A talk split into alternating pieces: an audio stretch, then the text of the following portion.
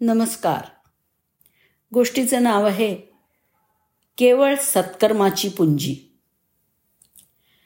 मृत्यूशय्येवर अखेरच्या घटका मोजत असलेल्या टॉम स्मिथने आपल्या मुलांना आपल्याजवळ बोलवून घेतलं आणि तो त्यांना म्हणाला बाळांनो मी आज या जगाचा निरोप घेतोय. पण जाताना मला तुम्हा मुलांना एवढंच सांगायचं आहे की मी आजपर्यंत जसं सरळ मार्गे आयुष्य जगलो तसंच जीवन जर तुम्हीही जगाल तर मला जी मनशांती लाभलेली आहे तशी ती तुम्हालाही लाभेल. त्याची मुलगी सारा म्हणाली बाबा आमचं हे दुर्दैव आहे की तुम्ही हे जग सोडून जाताना तुमचं बँक खातं पूर्णपणे रिकामं झालेलं आहे. आमच्यासाठी तुम्ही काहीच पैसा शिल्लक ठेवला नाही. ज्यांचा तुम्ही भ्रष्ट सरकारी पैसा चोरणारे चोर अशा शेलक्या शिव्यांनी उद्धार केलात. अशा सर्व लोकांनी आपल्या मुलाबाळांसाठी आपल्या मागे भरपूर संपत्ती ठेवलेली आहे. आपलं तर हे घरसुद्धा आपल्या मालकीचं नसून भाड्याचं आहे. निदान मी तरी तुम्ही दाखवलेल्या आदर्श मार्गावरून चालणार नाही. आम्हाला आमचा मार्ग निवडू द्या. थोड्याच वेळात स्मिथनी आपला अखेरचा श्वास घेतला आणि त्याचा देह निष्प्राण होऊन पडला. तीन वर्षानंतर सारा एका बहुराष्ट्रीय कंपनीमध्ये नोकरी करण्यासाठी मुलाखत द्यायला गेली. मुलाखती दरम्यान तिला मुलाखतकारांनी विचारलं तुझं आडनाव काय म्हणालीस? स्मिथ ना? कुठली बरं ही स्मिथ? यावर सारा म्हणाली मी सारा स्मिथ. माझे वडील टॉम स्मिथ. ते आता हयात नाहीत. मुलाखत घेणाऱ्या पॅनलच्या अध्यक्षांनी जरा अविश्वासाच्या सुरातच विचारलं ओ हो तू टॉम स्मिथची मुलगी आहेस?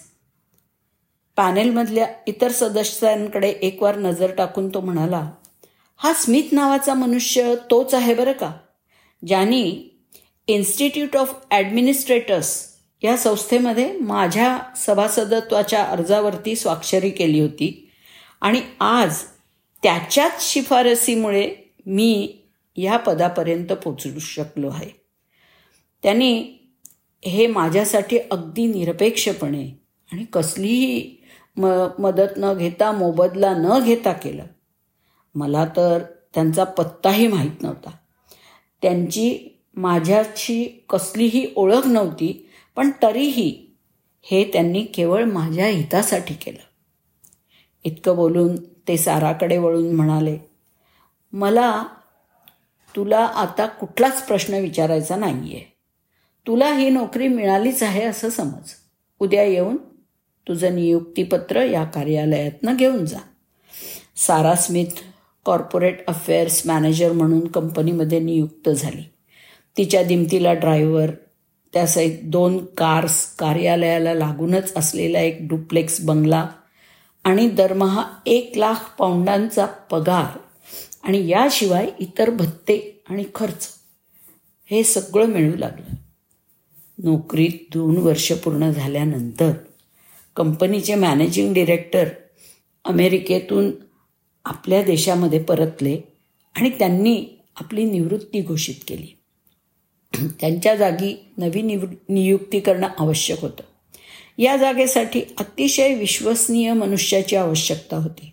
आणि या जागेसाठी कंपनीच्या सल्लागारांनी पुन्हा एकदा सारा स्मिथच्या नावालाच पसंती दिली. एका मुलाखतकाराला दिलेल्या इंटरव्ह्यूमध्ये तिला जेव्हा नोकरीतील तिच्या यशाचं गुपित विचारलं गेलं तेव्हा अश्रू भरल्या नेत्रांनी ती उत्तरली की माझ्या वडिलांनीच माझ्या यशाचा मार्ग मला आखून दिला होता. ते जेव्हा स्वर्गवासी झाले तेव्हा मला कळलं की सांपत्तिकदृष्ट्या जरी ते गरीब होते तरी सचोटी शिस्त आणि प्रामाणिकपणा या गुणांनी ते खूप खूप श्रीमंत होते. आता इतक्या वर्षांनी वडिलांच्या आठवणींनी रडण्या इतक्या आपण लहान नसूनही आपल्या डोळ्यात त्यांच्या आठवणीमुळे पाणी काय येतं? या मुलाखतकाराच्या प्रश्नावरती त्या उत्तरल्या माझ्या वडिलांच्या मृत्यूसमयी मी त्यांना ते आयुष्यभर सचोटीच्या मार्गाने चालले या गोष्टीसाठी अपमानास्पद बोलले होते. आज मी त्यासाठी त्यांची क्षमा मागते ते मला त्यांच्या थडग्यातून उठून निश्चितच माफ करतील अशी मला आशा आहे. मी आज ह्या पदावरती पोचले ते केवळ त्यांच्या पुण्याईमुळे. यात माझं श्रेय काहीही नाही. मग शेवटी तिला आणखी एक प्रश्न विचारण्यात आला. मग आपण आपल्या वडिलांनी जो मार्ग आपल्याला आखून दिला आहे त्याच मार्गाचं अनुसरण केलं का किंवा कराल का? यावर त्या म्हणाल्या मी आता माझ्या वडिलांना खूप मानते. त्यांचं एक भव्य तैलचित्र मी माझ्या दिवाणखान्यामध्ये प्रवेशद्वारासमोरच लावून ठेवलं आहे माझ्यापाशी आज जे काही आहे त्याचं श्रेय भगवंताच्या खालोखाल मी माझ्या वडिलांनाच देते. आपणही टॉम स्मिथ सारखेच आहोत का? कीर्तिरूपानी शिल्लक राहता येऊ शकतं. कीर्ती पसरायला आणि कीर्तिरूपानी जिवंत होण्यासाठी वेळ लागतो जरूर.